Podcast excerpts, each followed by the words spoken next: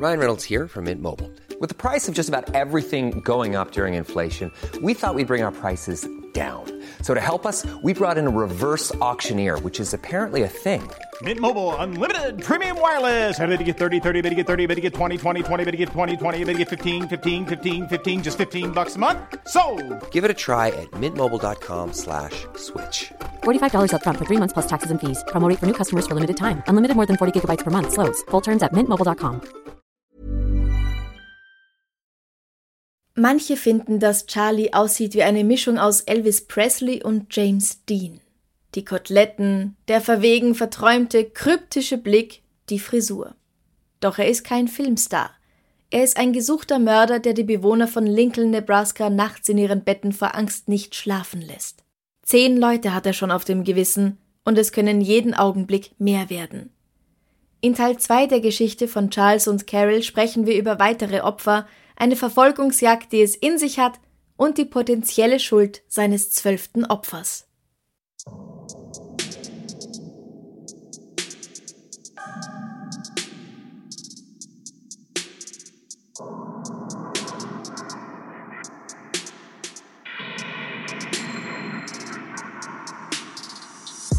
Servus, Christi, herzlich willkommen bei Darf's ein bisschen Mord sein? Dein Podcast zum Thema wahre Verbrechen. Mein Name ist Franziska Singer. und ich bin Amrei Baumgartl.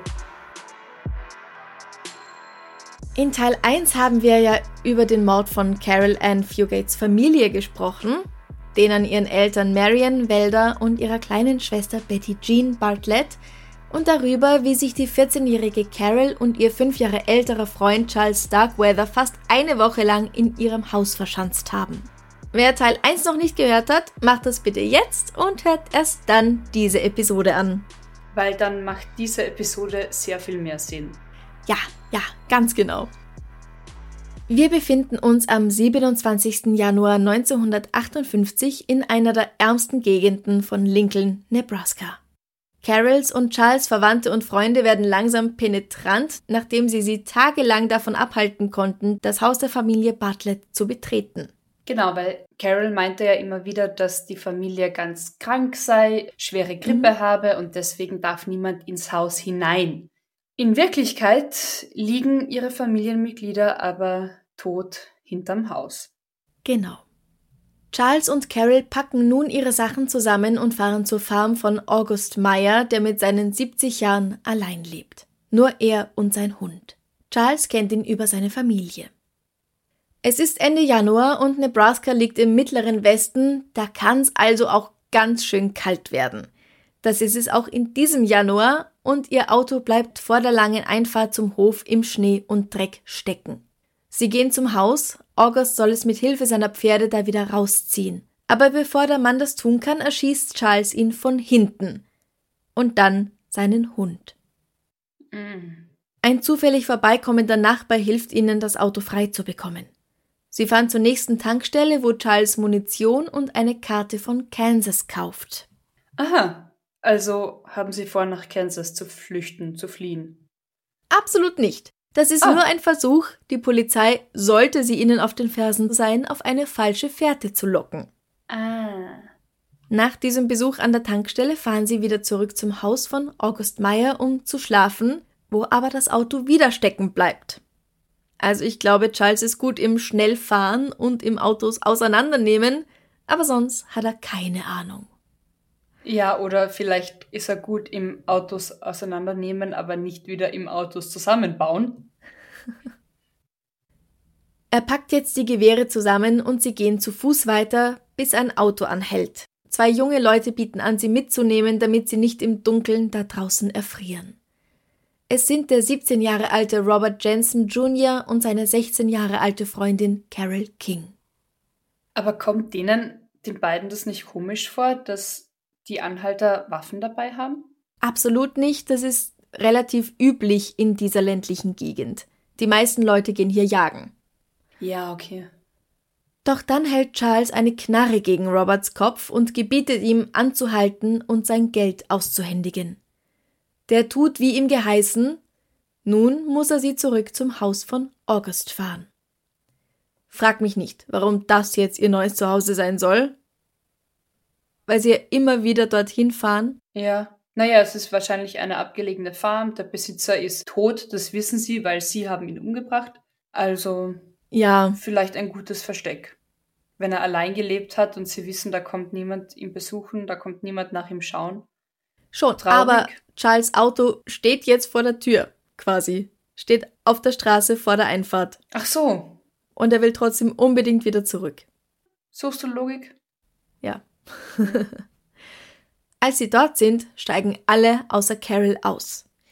Charles geht mit ihnen in einen Sturmkeller. Das ist eine Art Bunker, in dem man sich vor schweren Unwettern und da vor allem vor Tornados verstecken kann. Wenig später hört sie einen Schuss. Robert ist tot. Charles versucht das Mädchen zu vergewaltigen, aber kriegt keinen hoch. Da muss auch sie sterben durch einen Schuss in den Hinterkopf. Er sticht ihr ein Messer in den Bauch und die Intimzone, sogar in die Vagina hinein. In einer von Charles Versionen der Geschehnisse hat nicht er Carol erschossen, sondern Carol. Sie habe ihr aus Eifersucht auch die Hose hinuntergezogen und sie mit dem Messer bearbeitet. Na ja. Nun ist die Frage, wo sie hin sollen. Nach Hause? Hm, nicht so gut, da stehen jede Menge Polizeiautos. Wart, aber sie sind so in der Nähe, dass sie nachschauen können, ob sie nach Hause zurück können? Diese Farm ist außerhalb, Ja? aber nicht weit weg, ja, und sie fahren tatsächlich am nächsten Morgen quasi nach Hause zu ihr. Nicht so gescheit, Ja. meiner Meinung nach, aber ja. es geht ja gut für sie. Sie halten nicht an, sie fahren nur vorbei. Und sie fahren ja jetzt in einem anderen Auto. Ja, stimmt, ja. Charles fährt nun in ein anderes Stadtviertel und hält bei einem schönen weißen Haus an. Hier wohnen der Industrielle und Vorsitzende der Capital Steel Company, C. Lauer Ward, und seine Frau Clara. Charles hat einmal für sie Schnee geschaufelt, daher kennt er sie. Sie gelangen durch die Garage ins Haus, wo Charles Clara und die Angestellte Ludmilla, genannt Lillian Fenzel, an den Küchentisch setzt. Lillian macht ihnen Waffeln, während Carol in der Bibliothek schläft. Dann ersticht Charles Clara und bricht ihrem Hündchen den Hals mit dem Gewehrkolben. Später schneiden beide ihre Bilder aus der Zeitung aus. Wie geil! Alle Welt, also halt ihre kleine Welt, alle sprechen über sie. Er, Charles Starkweather, ist nun ein Star. Genau das, was er immer sein wollte. Als der Herr des Hauses nach Hause kommt, wird auch er erschossen. Als nächstes ersticht Charles die gehörlose Angestellte Lillian, die sie an ein Bett gebunden haben. Oder vielleicht ist es Carol, die sie tötet. Da steht Aussage gegen Aussage. Wie so oft in diesem Fall. Hm. Er behauptet überhaupt später, dass Carol die most trigger-happy person he'd ever met ist, also dass sie gar kein Problem damit hat, abzudrücken oder jemanden zu töten. Sie sagt nein, sie hat niemanden auf dem Gewissen, das war alles er. Tags darauf werden die Leichen gefunden. Nun bekommt die ganze Sache für die Polizei eine ganz andere Wichtigkeit. Nicht nur arme Leute und irgendwelche Teenager sind getötet worden, sondern auch welche von den Reichen. Da wird es erst so richtig interessant.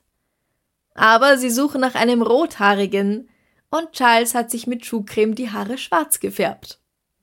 Ha, okay. Aber jetzt sind wir, wie viele Opfer sind es jetzt insgesamt? Der Mann an der Tankstelle, die drei Bartletts, August Meyer und sein Hund, hier nochmal drei Personen. Und die beiden Teenager von der Farm. Genau, das heißt zehn Menschen innerhalb von knapp einer Woche. Genau, ja.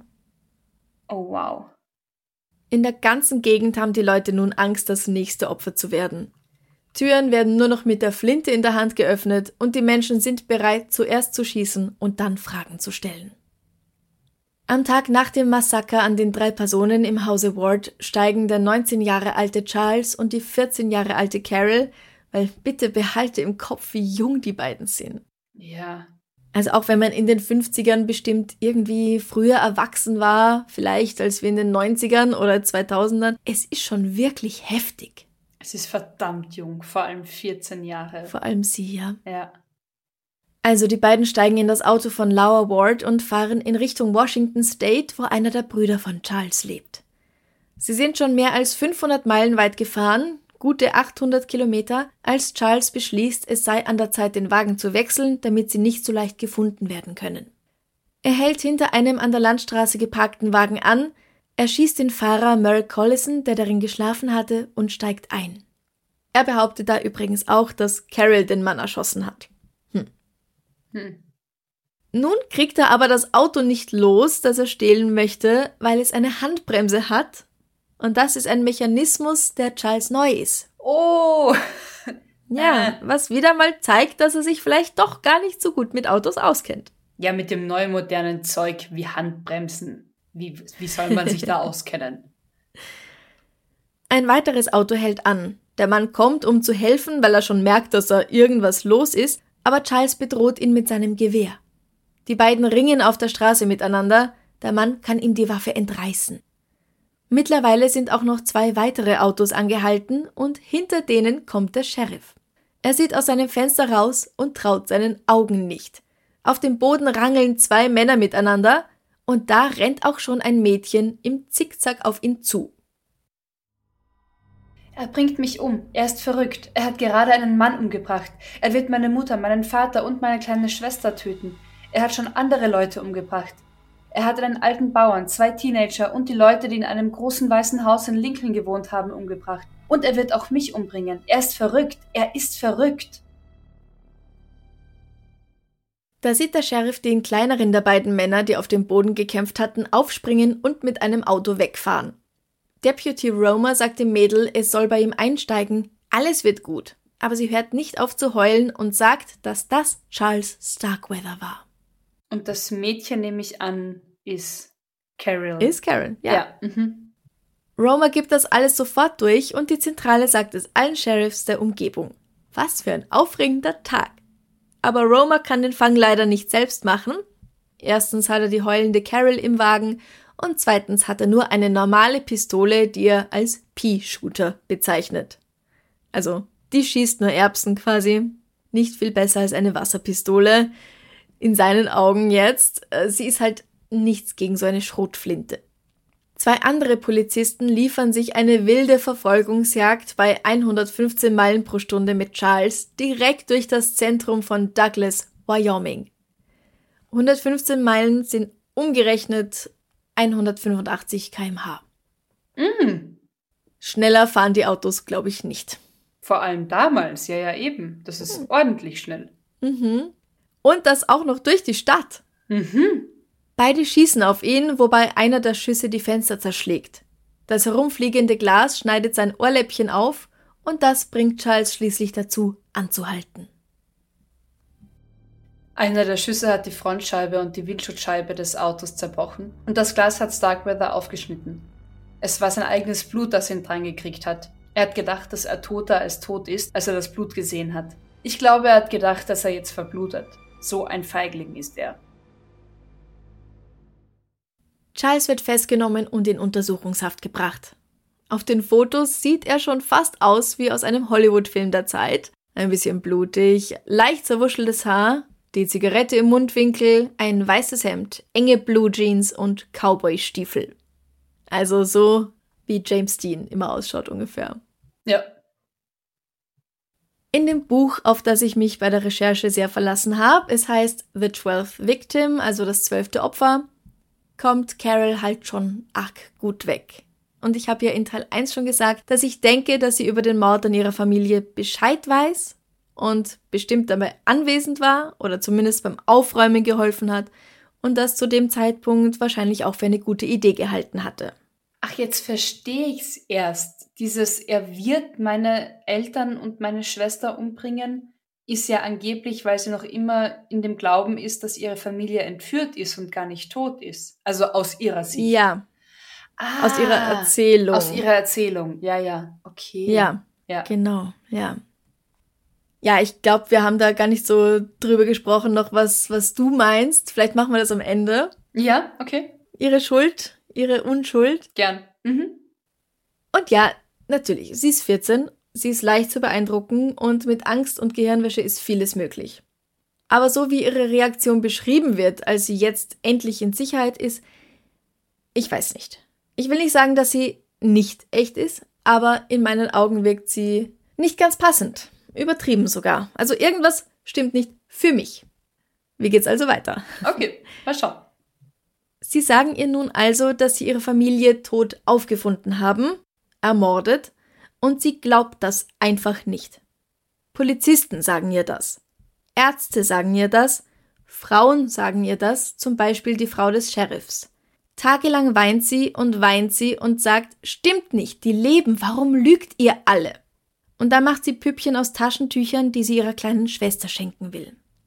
Sie will nicht allein im Zimmer sein, weil sie Angst hat, dass Charles sie holen kommt. Dabei ist er bereits in einer Zelle im Gefängnis und sie darf noch bei dem Sheriff zu Hause im Gästezimmer wohnen, bis die Anklage fertig ist.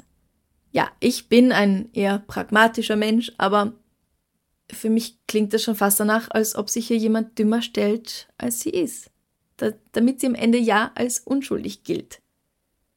Allerdings ist halt jeder anders und sie ist erst 14 und vielleicht steht sie tatsächlich einfach nur unter Schock und hat PTSD nach dem, was sie erlebt hat, beziehungsweise schließt sich das auch alles nicht aus. Wir philosophieren später, hast du gesagt. Ja. Ja. Ähm, ich meine nur, hysterisch zu spielen geht ziemlich leicht. Ja, ja, ja. Carol nimmt tagelang Beruhigungstabletten und schließlich landet sie in der psychiatrischen Abteilung des Krankenhauses. Hier muss sie mit ansehen, wie andere Patientinnen misshandelt werden, unter anderem mit Elektroschocks, und sie erhält auch selbst eiskalte Bäder. Das macht ihr Angst. Absolut verständlich. Oh ja. Dann wird sie von sogenannten Psychologen bedrängt, die ihr Worte in den Mund legen, die sie viel erwachsener darstellen sollen, als sie ist. Zum Beispiel beharren sie darauf, dass sie mit Charles sexuellen Verkehr gehabt hat. Vaginal und oral. Also wäre sie eine richtige Frau in ihren Augen. Ach komm. Ja, es ist natürlich ausgemachter Blödsinn. Und heute beutelt's uns.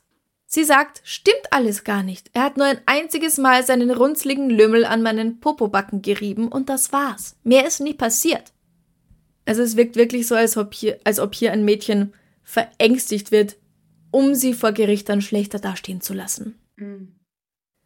Nachdem sie einmal fast 13 Stunden lang verhört wird, sagt sie einfach nur noch Ja zu allem. Sie bleibt jedoch dabei, dass sie von Charles Starkweather als Geisel gehalten worden war und sie nicht gewusst habe, dass ihre Eltern da schon tot waren. Sie habe sich nie getraut zu fliehen, weil sie dachte, dass ihre Eltern und ihre Babyschwester dann sterben müssten. Die Leute glauben das nicht, also dass jemand absolut keinen Fluchtversuch unternehmen würde, eine ganze Woche lang, wenn die Polizei und diverse Verwandte schon anklopfen und fragen, was los ist. Und sie war auch ab und zu allein im Haus, weil Charles irgendwas erledigt oder besorgt hat. Jetzt kommt das Ganze also vor Gericht. Charles Aussage ist zuerst, dass Carol unschuldig ist, sie habe mit den Morden nichts zu tun gehabt. Dann ändert er seine Story allerdings mehrmals und schließlich landet er bei der Aussage, dass sie eine willige Komplizin gewesen sei. Okay, aber sagt er, warum er so scheinbar wahllos getötet hat? Weil ihm diese Leute in den Weg gekommen sind. Das gilt im Grunde ah. für alle seine Opfer. Aha, ja. Ja, ja. easy. Ja. Er wird für geistig zurechnungsfähig erklärt auch wenn ein weiterer Arzt meint, dass er definitiv zumindest paranoide Züge hat. Er zeigt auch keinerlei Anzeichen für Reue, was natürlich dann nicht für ihn spricht ja, vor Gericht. Nein. Mhm. In einem Brief an seinen Vater schreibt er Papa, was ich getan habe, tut mir nicht leid, weil Carol und ich zum ersten Mal mehr Spaß hatten. Alles, was wir wollten, war zusammen wegzugehen. Am 3. Februar werden die beiden des Mordes an Robert Jensen Jr. angeklagt. Das ist der einzige, wegen dem sie belangt werden. Das war der Teenager, der mit seiner Freundin zusammen im Auto war. Ja, okay. Beide sagen, sie sind nicht schuldig, was besonders in Charles Fall schwierig ist, da es von ihm neun verschiedene Aussagen gibt. Hm, ich meine, wir geben keine Tipps, gell, aber es Aber ist bleibt bei einer bei Aussage. Einer, es ist leichter bei einer Aussage zu bleiben, ja. Mal ist Carol komplett unschuldig, mal sieht sie zu, während er ihre Familie umbringt, mal ist sie da noch nicht daheim. Mal hilft Carol bei den Morden an ihren nächsten Verwandten, mal bringt sie die Frauen um und Charles die Männer und so weiter. Charles Prozess beginnt am 5. Mai 1958. Journalisten aus aller Welt wohnen dem Spektakel bei, handelt es sich jedoch um den ersten sogenannten Spree-Killer der Nation.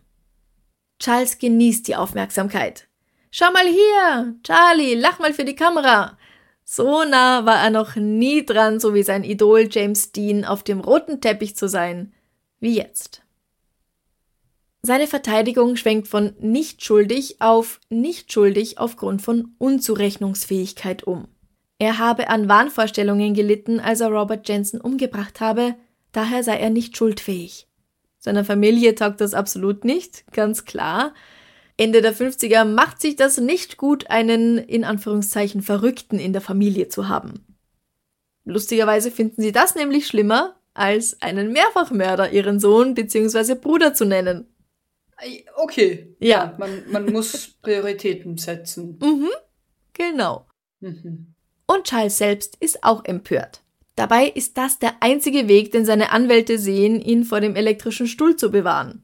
Schließlich behauptet er, dass alle seine Morde aus Notwehr geschehen seien. Dabei weist alles darauf hin, dass er jeden Mord geplant oder zumindest sehr klar aus anderen Gründen als Notwehr ausgeführt hatte. Psychologen und Psychiater geben gegensätzliche Einschätzungen seines Geisteszustands ab. Auf Seite der Anklage kooperativ, angenehm, ohne Wahnvorstellungen und absolut zurechnungsfähig. Auf Seite der Verteidigung er ist ein wildes Tier, das nicht zwischen richtig und falsch unterscheiden kann, geistig schwer krank. Menschen haben nicht mehr Bedeutung für ihn als ein Stock. Was meinst du dazu? Ich glaube, das eine schließt das andere halt nicht aus. Ohne Wahnvorstellungen und Wahnvorstellungen? Also ich glaube halt, er kann, er kann zurechnungsfähig sein und kooperativ und eben geisteskrank sein auf eine gewisse Art und Weise und Wahnvorstellungen haben. Naja, das gut, aber wenn er Wahnvorstellungen hat in dem Moment, dann ist er nicht mehr zurechnungsfähig. Ja, aber ich glaube, dass die beiden Seiten, also dass beide Seiten, eben Verteidiger und Anklage, durchaus den gleichen Menschen beschreiben und diese Attribute in ihm sehen. Ja, es ist natürlich auch ein Versuch, immer die Person besonders schuldig oder besonders unschuldig. Ja, gut, also ja, ja, die Intensität der Attribute, die wird ziemlich sicher, glaube ich, ausgeschmückt auf beiden Seiten. Ich tue mir wahnsinnig schwer, wirklich da irgendwie ein Bild von ihm zu kriegen. Ja, wir also waren ja nicht den, dabei, ne? Ja, bei den meisten Fällen ist es für mich irgendwie recht rasch klar oder ich habe das Gefühl, ich kann den Täter, die Täterin irgendwie greifen. Und da ist es so gar nicht der Fall, ja. Charles belastet Carol während des Prozesses schwer. Sie wird zu einer immer irreren, mordlustigeren Person, die gar nicht erwarten konnte, dass ihre Mutter, Stiefvater und Babyschwester sterben, die aus Eifersucht die 16-jährige Carol King mit dem Messer verstümmelt und die Hausangestellte Lillian Fenzel mit mehreren Messerstichen ermordet hatte. Und sie sagt natürlich absolut unschuldig. Ich habe gar nichts getan. Am 23. Mai entscheiden die Geschworenen, dass Charles Starkweather schuldig im Sinne der Anklage ist und zum Tod verurteilt werden soll. Alles ist still, er erträgt das Urteil stoisch. Nur das Weinen seiner Mutter ist zu hören. Die Presse hat wieder eine Freude, als sie wenige Tage später folgendes Zitat drucken kann. Ich gehe liebend gern auf den Stuhl, wenn Carol auf meinem Schoß sitzt. Bleh. Ja, nein. Seine Anwälte legen Berufung ein, die abgewiesen wird. Dadurch verzögert sich seine Hinrichtung, die für den 17. Dezember geplant war. Also heute dauert das alles sehr viel länger von der Verurteilung bis zur tatsächlichen Hinrichtung, aber in den 50ern ging das noch relativ rasch. Auch eine Änderung des Todesurteils in lebenslänglich wird nicht akzeptiert. Das bedeutet, dass er sterben muss. Sein letztes Mal zwei Scheiben Wurst und Salami und je eine Scheibe Roast Beef und Truthahn. Dabei hätten sie ihm auch ein Steak mit Pommes oder sowas richtig Geiles angeboten. Eisbecher. Ja. Anscheinend hat er keinen Bock mehr auf das feine Leben wie so ein Superstar. When you're ready to pop the question, the last thing you want to do is second guess the ring. At Bluenile.com, you can design a one of a kind ring with the ease and convenience of shopping online. Choose your diamond and setting. When you find the one, you'll get it delivered right to your door. Go to Bluenile.com and use promo code LISTEN to get $50 off your purchase of $500 or more. That's code LISTEN at Bluenile.com for $50 off your purchase. Bluenile.com code LISTEN. Hey, it's Ryan Reynolds, and I'm here with Keith, co star of my upcoming film, If, only in theaters, May 17th. Do you want to tell people the big news? All right, I'll do it. Sign up now and you'll get unlimited for $15 a month in six months of Paramount Plus Essential Plan on us. Mintmobile.com slash switch. Upfront payment of $45 equivalent to $15 per month. Unlimited over 40 gigabytes per month. Face lower speeds. Videos at 480p. Active Mint customers by 531.24 get six months of Paramount Plus Essential Plan. Auto renews after six months. Offer ends May 31st, 2024. Separate Paramount Plus registration required. Terms and conditions apply if rated PG. Am 25. Juni 1959, also 13 Monate nach der Urteilsverkündung, wird Charles Starkweather um kurz nach Mitternacht auf dem elektrischen Stuhl hingerichtet. Er ist 20 Jahre alt und dies ist der fünfte Termin für die Hinrichtung. Diesmal kommt nichts und niemand mehr dazwischen. Er wird mit Ledergurten am Stuhl befestigt, Brust, Bauch, beide Hand- und Fußgelenke – dann wird ein mit Salzlösung getränkter Schwamm an seinem rechten Unterschenkel befestigt und einer auf einem kahlgeschorenen Fleck auf seinem Schädel. Auf die Schwämme kommen Kupferelektroden, die wiederum mit Ledergurten festgezurrt werden. Dann wird der Schalter betätigt. Der erste Stromstoß soll den Gehirntod machen, aber nicht stark genug sein, um den ganzen Mann in Flammen aufgehen zu lassen. 2000 Volt für 10 Sekunden. Der zweite dauert länger, ist aber weniger stark. 480 Volt für 22 Sekunden. Der dritte ist wie der zweite, einfach um sicher zu gehen. Die eigentliche Todesursache ist Ersticken. Die Temperatur lässt die Organe anschwellen, sodass sie Luftröhre und Lunge zerdrücken. Bestattet wird Charles Starkweather auf dem Wyuka Cemetery, dem größten Friedhof in Lincoln, wo auch fünf seiner Opfer begraben sind. Und was passiert mit Carol? Carol Ann Fugates Gerichtsprozess beginnt Ende Oktober 1958. Sie soll Robert Jensen Jr. zusammen mit Charles ermordet haben. Mal abgesehen davon, ob sie selbst tatsächlich an auch nur einem dieser Morde schuldig ist oder nicht, in den Augen der Öffentlichkeit hat das Mädel schon verloren. Charles behauptet wiederholt, dass sie total oft Sex gehabt hätten. Sie sagt, das stimmt überhaupt nicht. Aber wer glaubt ihr schon? Sie ist minderjährig, Sie ist unverheiratet, sie ist eine Schlampe und Schlampen sind zu allem fähig. So die Meinung eines guten Teils der Bevölkerung. Dann gehen auch noch Gerüchte um, wie dass Carol im Gefängnis ein Kind geboren habe. Das ist aber definitiv nicht wahr. Da spinnen vielleicht die Leute den Faden weiter, die gehört haben, dass Charles mal gesagt hat, dass sie von ihm schwanger wäre. Ja, ja. Oder vielleicht erfinden sie es einfach so, weil es gut klingt und sie eben nochmal schlechter dastehen lässt. Mhm. Ihr Anwalt stellt sie als einfaches Mädchen dar, als Kind, das an jedem dieser verhängnisvollen neun Tage um sein Leben und das seiner Liebsten gefürchtet habe. Keine Komplizin, nicht schuldig, ein Opfer. Vor Gericht werden nicht nur Fotos von Robert gezeigt, um den es ja geht, sondern auch von der partiell entkleideten Carol, seiner Freundin, die am selben Abend getötet wurde. Das hätte eigentlich nicht zugelassen werden dürfen. Es wird aber zugelassen. Die Anklage verwendet diese Bilder, um die Stimmung gegen Carol hochkochen zu lassen. Es wird behauptet, dass sie keine Geisel, sondern quasi gleichberechtigte Mittäterin gewesen sei und dass sie abgelehnt habe, einen Anwalt zu nehmen, obwohl sie wusste, dass es besser für sie ist, wenn sie einen hat. Aber wir erinnern uns, sie war 14, als sie festgenommen wurde. Mhm. Woher soll sie denn das wissen? Richtig, weil manche, die doppelt oder viermal so alt sind, wissen das nicht. Weil man, glaube ich, auch sehr überwältigt ist von der Situation und allem, was dazu geführt hat, dass man jetzt auf der Polizeistation sitzt. Richtig, und eingeschüchtert wahrscheinlich auch. Und die Polizisten waren wahrscheinlich ausschließlich oder zum Großteil Männer und ja. sie ist trotzdem ein junges Mädchen. Ja. Und die sogenannten Miranda Rights werden erst 1966 eingeführt. Bis dahin müssen Polizisten die Leute, die sie festnehmen, nicht über ihre Rechte aufklären, wie ah. zum Beispiel, dass sie sich einen Anwalt nehmen können oder wenn sie sich keinen leisten können, einer gestellt wird. Dieses bekannte, alles, was sie sagen, kann und wird gegen sie verwendet werden. Das wäre eine interessante Information für das Mädchen gewesen. Ja, für Oder alle. auch für Charles. Richtig, aber gerade in dem Alter ist es ja echt nichts, was man, woher soll sie es wissen?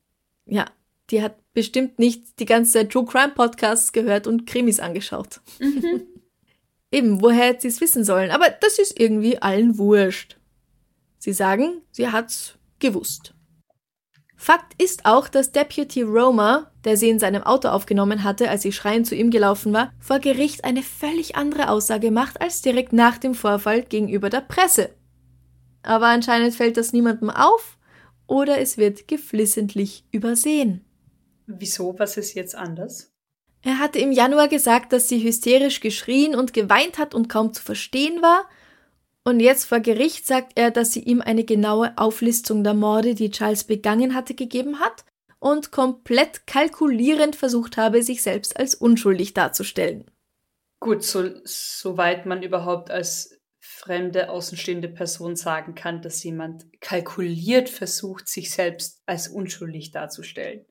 Weil wenn sie tatsächlich unschuldig sein sollte, Mhm. dann kann sie ja nicht anders, als sich selbst unschuldig darzustellen. Carol ist die bis dahin jüngste Person in den USA, die jemals wegen Mordes angeklagt wird. Am 21. November 1958 wird sie für schuldig befunden, nicht nur Beihilfe zum Mord an Robert Jensen geleitet, geleistet zu haben, sondern ihn ermordet zu haben. Obwohl Charles schon wegen exakt demselben Vorwurf verurteilt wurde. Also ich persönlich verstehe das nicht ganz. Da hätten sie beide gleichzeitig auf ihn schießen müssen. Oder wie? Ähm, Das macht keinen Sinn. Ja. Ja. Vor allem Mittäterschaft. Ja, nein, nein, nein, nein. nein. beide tatsächlich wegen Mord. Also, ja, es ist 1958, vergessen wir das nicht. Und das ist das erste Mal, dass so ein Fall überhaupt verhandelt wird. Der ist unfassbar schockierend für die Leute. Hm. Carol wird zu einer lebenslänglichen Haftstrafe verurteilt. Nicht zu einer Todesstrafe, anders eben als Charles. Aber anscheinend glaubt man einem Typen, der neun oder mehr verschiedene Statements abgibt, mehr als einem fünf Jahre jüngeren Mädchen, das mehr oder weniger bei einer Version bleibt. Und auch wenn das für diesen Prozess wegen Mordes an Robert absolut unwichtig ist, sind alle irgendwie davon überzeugt, dass sie Carol King erschossen und danach mit einem Messer penetriert hat. Ja, aber ganz ehrlich, so was du jetzt gerade so erzählst und gerade mit der Presse und dem Ruhm, den dieser Fall bekommt, es klingt halt auch einfach sensationeller. Ja, klar. Klingt schon toll. Ja, und wenn eh niemand wirklich weiß, was passiert ist, dann kann man ja auch die Wahrheit wählen, die man glauben will oder die man ausschmückt. Genau. Tatsächlich hielt sie nach dem Mord an August Meyer wohl eine der Schrotflinten in der Hand und ist auch mal allein mit mehreren Waffen im Auto gesessen. Den Geschworenen ist unbegreiflich, wieso sie diese nicht genutzt hat, um sich gegen ihren Entführer zu stellen. Aber dazu möchte ich halt sagen, es ist immer sehr einfach, sich vorzustellen, wie man selbst in einer Situation reagiert, in der man nie war. Der Fakt, dass sie eine Waffe trägt, bedeutet nicht, dass sie auch weiß, wie man damit umgeht.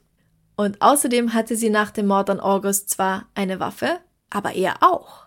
Und sie hat gerade schon gesehen, wie er den alten Mann damit erschossen hat. Und den Hund. Also, um jetzt die erste Chance zu ergreifen und sich heroisch gegen diesen Kerl zu richten, das musst du erst einmal schaffen. Und vergessen wir nicht, dass dieses Kind 14 Jahre alt war. Und außerdem, was soll sie tun? Soll sie selbst zur Mörderin werden? Was ist, wenn die Waffe eine Ladehemmung hat oder sie nicht schnell genug ist oder einfach irgendwas schief geht, dann ist sie tot. Natürlich gab es auch andere Gelegenheiten, in denen sie eine Flucht hätte wagen können, aber ich glaube wirklich, dass man sich das so einfach vorstellt, wenn man nicht in ihrer Haut steckt. Ja. Sie ist 14. Sie hat Angst. Auch wenn ich persönlich nicht 100% davon überzeugt bin, dass sie an allen Morden absolut unbeteiligt war und nichts wusste, ich halte sie nicht für eine kaltblütige Draufgängerin wie ihn. Es ist halt das wahre Leben und nicht der Film Natural Born Killers. Nach ihrer Verurteilung schreibt Carol einen Brief an Präsident Eisenhower. Ich bin jetzt 15 Jahre alt. Vor ungefähr eineinhalb Jahren, als ich in der Schule war, ist der 19 Jahre alte Charles Starkweather, dem ich einige Tage zuvor von meiner Mutter gesagt hatte, dass ich ihn nie mehr sehen will, zu mir nach Hause gegangen und hat meine zwei Jahre alte Babyschwester, Mutter und Stiefvater getötet. Starkweather hat zuerst gestanden, dass ich mit den Morden nichts zu tun hatte, was wahr ist. Später hat er seine Geschichte geändert und gesagt, dass ich ihm geholfen habe mit den Morden, was nicht wahr ist. Er hat mich gezwungen, mit ihm mitzugehen, als ich nach der Schule nach Hause kam, gegen meinen Willen. Starkweather wird morgen exekutiert. Governor Brooks hat meine Bitte, ihn zu sehen, abgelehnt. Ich wollte sehen, ob er die Wahrheit sagen würde vor einem Priester oder jemanden, der fair ist, bevor er hingerichtet wird. Ich weiß nicht, an wen ich mich sonst wenden soll, weil meine ganze Familie, mit der ich zusammengelebt habe, von ihm umgebracht worden ist. Ich weiß, Sie sind alle sehr beschäftigt, aber bitte helfen Sie mir, wenn Sie können. Danke. Sie bekommt eine Antwort, nämlich für solche Dinge ist der Präsident nicht zuständig. Hm, das habe ich befürchtet. Ja, aber da kommen täglich wahrscheinlich Tausende an von solchen Briefen. Ja, aber wahrscheinlich wenige in diesem Ausmaß. Oder nee, gut, in dieser wer macht die Vorauswahl? Ja, eh. Ja. Carol sitzt 17 Jahre hinter Gittern für einen Mord, den sie nicht begangen hat. 1976 darf sie zum ersten Mal um Bewährung ansuchen. Sie hat sich ihre gesamte Zeit in Haft nichts zu Schulden kommen lassen, hat an einem Ausbildungsprogramm als Altenpflegerin teilgenommen und Bibelunterricht gegeben. Der Bewährungskommission sagt sie, ich möchte mich niederlassen und heiraten, ein paar Kinder haben, Staub wischen und Toiletten putzen. Ich will einfach eine ganz normale kleine pummelige Hausfrau sein, Socken waschen und Toast anbrennen lassen. Das ist so eine süße Vorstellung. Ja, auch berührend irgendwie, sich einfach ein normales, stinknormales Leben zu wünschen. Ja, voll. Sie wird entlassen und zieht nach Lansing, der Hauptstadt des Bundesstaates Michigan. Da ist sie 32 Jahre alt. Sie bekommt eine Stelle im Krankenhaus und arbeitet zusätzlich als Kindermädchen. In ihrer wenigen Freizeit spielt sie mit ihrem Papagei Moses Verstecken. 2007 heiratet sie einen Mann namens Frederick Clare, den sie bei einem Casinobesuch kennengelernt hatte. Sie leben glücklich, bis sie im August 2013 einen Autounfall haben. Fred stirbt, Carol wird schwer verletzt, aber sie überlebt. Ihr Ansuchen, die Verurteilung wegen Mordes aus ihrer Akte zu streichen, wird 2020 abgewiesen. Obwohl sie sogar von Angehörigen der damaligen Opfer unterstützt wird darunter Liza Ward, die Enkelin von Laura und Clara Ward. Ich sehe die Begnadigung als Möglichkeit, die lang für richtig gehaltene falsche Vorstellung wieder gut zu machen, dass ein junges Mädchen schuldig ist, das selbst unter der Kontrolle eines drei Schrotflinten und ein Messer schwingenden Psychopathen stand und von ihm zur Waisen gemacht wurde. Das war ein Junge, den sie kannte, im zarten Alter von 13 Jahren gedatet und mit ihm Schluss gemacht hatte. Ein Junge, der, als sie ihn abwies, sich gegen sie gewendet hat und ihre Familie erschossen hat, als sie in der Schule war. Er hat behauptet, dass ihre Familie noch irgendwo am Leben sei, dass deren Sicherheit von ihrem Gehorsam abhängig ist. Welche Chance hatte sie, außer ihm zu glauben? Um die Frage zu beantworten, warum ein Pardon nach all dieser Zeit noch wichtig ist. Ich finde, es ist eine Frage des Anstands und der Integrität. Es spielt eine Rolle für die Familienmitglieder. Es ist wichtig für Carol Fugate Clare, dass ihr Name von diesem abscheulichen Verbrechen reingewaschen wird. Einer sehr alten Frau den Frieden zu geben, den sie so sehr verdient, ist für mich eine moralische Verpflichtung geworden. Warum wurde Starkweather Gehör verschafft, während Fugates Version als unglaubwürdig galt? Das finde ich nicht nur Carol Fugate gegenüber ungerecht, sondern auch despektierlich den Opfern gegenüber, die Starkweather ermordet hat. Warum sollte die Version der Geschehnisse eines Massenmörders in unserem Bewusstsein die vorherrschende sein? Liza gehört also zu denen, die davon überzeugt sind, dass Carol nur ein unschuldiges kleines Mädchen war. Nachdem du jetzt alles gehört hast, was ist deine Meinung? Boah, ich glaube, meine, meine vorherrschende Meinung ist, dass ich mich nicht traue, eine Meinung zu bilden. Aber Egal wie, egal wie frühreif unter Anführungszeichen die Menschen damals einfach sein mussten. Im Sinne von arbeiten gehen, Familie gründen, keine Ahnung. Mhm. Wir dürfen einfach nicht vergessen, dass Carol 13, 14 Jahre alt war. Ich, mhm. ich glaube halt schon, dass sie zumindest von den Verbrechen was mitbekommen hat. Also ich glaube nicht, dass sie aus allen Wolken gefallen ist irgendwann. Also, dass ihre Eltern tot sind? Ja. Mhm. Aber ich habe keine Ahnung, wie sehr bewusst oder unbewusst das war, aber ich glaube sehr, dass sie unter seiner Fuchtel gestanden ist und dass er sie sehr manipuliert bzw. kontrolliert hat. Davon bin ich überzeugt. Lustig, ich habe mir jetzt gedacht, dass du vielleicht sagst, na, ich bin davon überzeugt, dass sie komplett unschuldig ist. Tatsächlich, so wie mhm. Liza auch. Mhm. Ähm, was halt die moderne Auffassung des Ganzen ist. Ähm, also ich habe es eh schon mehrmals gesagt, ich bin fast schon überzeugt davon, dass sie nicht unschuldig ist.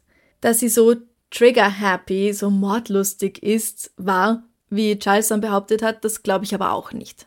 Damals musste sie schuldig sein, weil wie kann man nur und noch dazu ein Mädchen, natürlich mhm. hat die rumgehurt, komplett amoralisch das Gör. Heute muss sie unschuldig sein, weil sie so jung war und leicht zu beeindrucken und eher ein Psycho. Und sie unschuldig und das arme kleine Mädchen. Ich glaube, die Wahrheit liegt irgendwo dazwischen. Ich glaube halt auch, wie du, wie du vorhin schon gesagt hast, vielleicht nicht nur vielleicht, ich gehe davon aus, dass man in diesem Alter die Tragweite gewisser, gewisser Taten einfach nicht so einschätzen kann. Ja. Und wenn gerade zu der Zeit damals eben James Dean, diese Rocker, diese Gangster unter Anführungszeichen, keine Ahnung, diese Straßenbanden so cool waren, Lederjacken, Zigarette, dann prügelt man sich. Da ist es vielleicht auch ein, also wenn man das alles cool findet und irgendwie anhimmelt, dann ist da, kann da ein schmaler Grad sein zwischen diese Geschichten anzuhimmeln und tatsächlich so eine Person, die dann auch noch ein, zwei Schritte weitergeht, anzuhimmeln. Und wenn dieses Idol ja. dich auch noch auserwählt und dich mag und dich einweiht in die Pläne, ja. Vielleicht ist auch nicht immer so genau zu differenzieren für so ein Mädchen zwischen Angst, eingeschüchtert sein und es doch ganz cool zu finden, dass so ein großer Typ eine Beachtung schenkt. Weißt du, was ich meine? Ja, ja. Also ich glaube, dass er geistig jetzt nicht, nicht wirklich so viel weiter war als sie. Also, dass er schon auch recht kindlich war, auch ja. mit seinen 18 Jahren. Da sind ja. wir ja alle anders in dem Alter einfach. Aber ich glaube, glaub, er war ja. sehr viel einschüchternder. Ja, ja, nein. Also ich glaube, ich glaube, dass ihr schon große Angst dann auch eingejagt hat. Ich glaube nicht, dass sie so wie eben im Film Natural Born Killers oder sowas mit Feuer und Flamme dabei war. Ja. Bei all diesen Morden. Ja. Ich kann mir vorstellen, dass sie tatsächlich dabei war, als ihre Familie ermordet wurde und dass es da irgendwie noch wie ein Spaß gewirkt hat der hat dann aufgehört, ein Spaß zu sein. Oder vielleicht ist es sogar noch weitergegangen. Also auch wenn es heißt. Unter Anführungszeichen, oder? Naja, weil man das halt alles nicht wirklich ernst nimmt. Hm. Auch wenn es heißt, sie hat da in der Werkstatt den Zettel geschrieben, Hilfe nicht ignorieren. Also erstens muss sie den nicht da geschrieben haben, sondern es kann irgendwann gewesen sein. Und zweitens, gut, einerseits die Angst, wenn er das jetzt mitkriegt, dann tut er mir was. Ja. Andererseits hätte es ja doch wagen können, sich nicht direkt gegen ihn zu stellen, sondern ein kleines Zeichen auszusenden. Aber ich kann mir Vor allem hätte sie das, glaube ich, tun können, als die Polizei an ihrer Tür gestanden ist. Jein. Na, ich glaube tatsächlich, also selbst so kleine Fluchtversuche brauchen wahrscheinlich sehr viel Mut und sehr viel Anlauf, bis sie es dann auch wagt. Und ich glaube, ja. es ist schon ein Unterschied, ob sie der Polizei, wenn die Polizei an der Tür ist, irgendwie sagt, äh, ja, da ist ein Mörder im Haus? Weil wer sagt, dass die Polizei ihr glaubt in dem Moment? Wer sagt, dass die Polizei nicht geht und sie ist allein mit ihm? Also ich kann mir Natürlich. schon vorstellen, dass. Aber die Polizei ist gegangen, sie hat nichts gesagt und sie war allein mit ihm. Ja, aber ich kann mir vorstellen, dass wenn, wenn dann auf offener Straße sich die zwei dann geprügelt haben und da die Polizei und die Schaulustigen sind, dass es, dass man sich da vielleicht sicherer fühlt. Ähm, hm. Weil er gerade nicht schaut. Ja, weil er gerade nicht schaut und weil halt auch tatsächlich mehr Menschen gerade in dem Moment mitkriegen, dass er gewaltbereit ist, weil er sich gerade mit jemandem prügelt. Also da kann man nicht so leicht sagen, ach, ich glaube nicht, dass der das macht oder so. Also, ja, es ja. gibt halt, wie gesagt, Aussage gegen Aussage. Ich glaube, die wichtigste Frage ist eigentlich, hätte sie einen Mord begangen, wenn sie Charles nie getroffen hätte? Mit großer Wahrscheinlichkeit nicht. Davon gehe ich jetzt mal aus, ja. Hätte Charles Leute ermordet, wenn er sie nie getroffen hätte? Vermutlich ja. Ja. ja. Ich glaube, da sind wir uns einig. Und was meinst du? Hätte ihr gestattet werden sollen, die Strafe aus ihrer Akte zu streichen, 60 Jahre danach? Die Strafe ja, weil für die Strafe wurde schon jemand zu Tode hingerichtet für die Tat. Ja. Also ich bin sehr stark dafür, dass diese Strafe oder das, was ihr zur Last gelegt wurde, aus ihrer Akte gestrichen wird, ja. Was meinst du? Ja, ich glaube nicht, dass sie Robert Jensen ermordet hat. Von dem her raus damit. Genau, alles andere kann verhandelt werden. Mittäterschaft, ja. ähm, Schuld an anderen Verbrechen. All das kann meinetwegen neu verhandelt werden. Aber, aber der diese direkte Strafe, Mord nicht, ja. Dieser direkte Mord, ja. Soweit wir wissen, ist Carol heute übrigens immer noch am Leben und sie ist 79 Jahre alt. Der Fall Starkweather Fugate hat als Inspiration für mehrere Filme gedient. Darunter, ich habe ihn mehrmals erwähnt, auch Natural Born Killers. Das ist bestimmt der hierzulande bekannteste. Und er wird auch in We Didn't Start the Fire von Billy Joel erwähnt. Ah. Ja, da muss man halt genau anhören. hinhören, weil da werden ja. ja so viele Sachen aufgezählt. So sehr, ja, ja. Mhm. Okay, das mache ich gleich. Ich höre mir jetzt gleich das Lied an. Ja. Naja, nicht ganz gleich, weil zuerst machen wir noch was Schönes zum Schluss, oder? Ja, bitte. Franziska, was begeistert dich an der Stadt, in der du lebst? Was begeistert mich an Wien? Dass ich eigentlich überall ganz gut zu Fuß hinkomme. Die Stadt mhm. ist nicht zu groß und sie ist auch nicht zu klein ich weiß nicht, in Berlin, da brauchst du ewig, bis du irgendwie mit der U-Bahn irgendwo hingekommen bist. Ah ja, apropos U-Bahn. Ähm, die öffentlichen Verkehrsverbindungen sind auch sehr gut in Wien und die U-Bahnen fahren oft öfter als in München oder in Berlin. ja, ähm, das liebe ich auch sehr. Also ich kann zwar fast überall zu Fuß hingehen, aber ich muss nicht, weil ja. die Öffis so super sind. Mhm. Machen wir jetzt Wien-Werbung. Anscheinend machen wir gerade Wien-Werbung, weil wir beide in Wien wohnen. Ja. Fast eine schöne Alliteration, weil wir in Wien wohnen. Mhm. Ja. Mhm. Und dann mag ich es auch sehr gern, dass die Donau nicht direkt durch die Stadt, durchs Stadtzentrum fließt, sondern fast schon ein bisschen außerhalb liegt und man deswegen darin tatsächlich schwimmen kann. Das stimmt. Jetzt sagt es mir nicht, ja, die Isar, da ist es auch so. Die Isar ist saukalt. und nicht so tief und überhaupt. Es ist anders. Und du? Ähm, ja, eh, also circa das, was du sagst. Ich meine, wir wohnen halt in der gleichen Stadt, ne? Es ähm, gibt doch bestimmt noch irgendwas, was ich jetzt nicht gesagt habe. Ich finde es halt cool, dass es eine Großstadt ist mit diesem Großstadt-Flair, mhm. aber eben von der Distanz, wie du sagst, überschaubar. Also ich kann, auch wenn ich Lust auf Natur habe, wir haben super viele schöne Parks. Ich kann jederzeit einen Baum anstarren, wenn ich einen Baum anstarren will. ich kann irgendwie in der Natur spazieren gehen. Ich kann mit den Öffis in die Natur fahren. Ich bin gerade sehr naturverbunden anscheinend. Und was ich halt auch mag, ist, aber ich glaube, das hat eh fast jede Großstadt so, ein, so eine Grundakzeptanz und Toleranz. Also ich habe das ich habe weniger das Gefühl, ich muss drauf aufpassen, wie ich mich anziehe oder eben kleide, weil, weil sehr viel mehr akzeptiert wird. Also ich weiß, wenn ich in Kleinstädten bin, so in Kärnten oder so im Sommer, wenn ich arbeite, da mache ich mir sehr viel mehr Gedanken, wie präsentiere ich mich, damit ich nicht komisch angeschaut werde. Ah, mhm. Und in Wien, wenn ich einkaufen gehe, gehe ich einkaufen und ich denke nicht mal eine Sekunde drüber nach, ist das jetzt okay oder ist das zu gewagt? Also im Sinne von zu bunt, zu schrill, zu schlabbrig, zu keine Ahnung. Ja. Also ich habe schon das Gefühl, so in Großstädten ist diese Grundakzeptanz und Toleranz für die Diversität im besten Fall, ich sage im besten Fall, größer. Mhm. Ja, glaube ich auch. Andererseits haben wir gerade äh, eine Stadt oder ein Land, das meinte, dass es ein Antirassismus-Volksbegehren nicht wirklich braucht, aber ja. Ja. Was begeistert denn euch an der Stadt oder an dem Dorf, in dem ihr lebt? Mhm.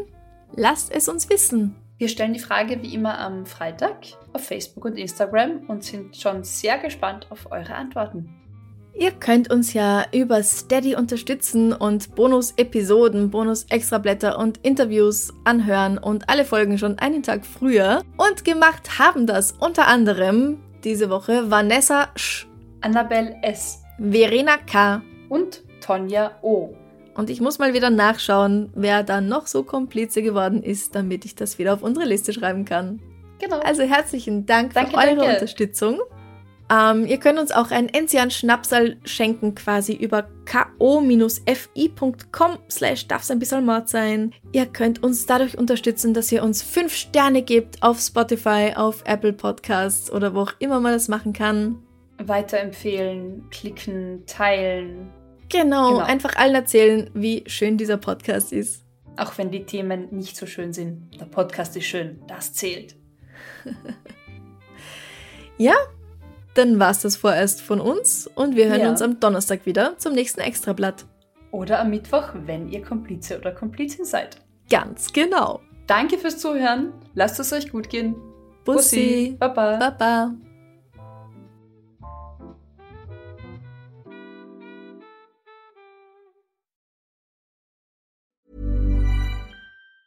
Planning for your next trip? Elevate your travel style with Quince. Quince has all the jet setting essentials you'll want for your next getaway, like European linen, premium luggage options, buttery soft Italian leather bags, and so much more. And is all priced at 50 to 80% less than similar brands. Plus, Quince only works with factories that use safe and ethical manufacturing practices. Pack your bags with high-quality essentials you'll be wearing for vacations to come with Quince. Go to quince.com slash pack for free shipping and 365-day returns. Liebe findet den unterschiedlichsten Ausdruck quer durch die Geschichte. Doch ist es wirklich immer Liebe? Lasst uns über Sex sprechen. Von skandalösen Stories aus der Antike über die Geschichte von Fetischen bis hin zu den unanständigen Geheimnissen berühmter Personen. Bei Liebesgeschichte gehen wir der Entwicklung der menschlichen Sexualität auf den Grund. Unterhaltsam, lehrreich und im besten Sinne des Wortes tabulos stellt Franziska Singer, das bin ich, jede Woche die Frage, wer, wann, mit wem und wie. Wer Liebesgeschichte überall, wo es Podcasts gibt.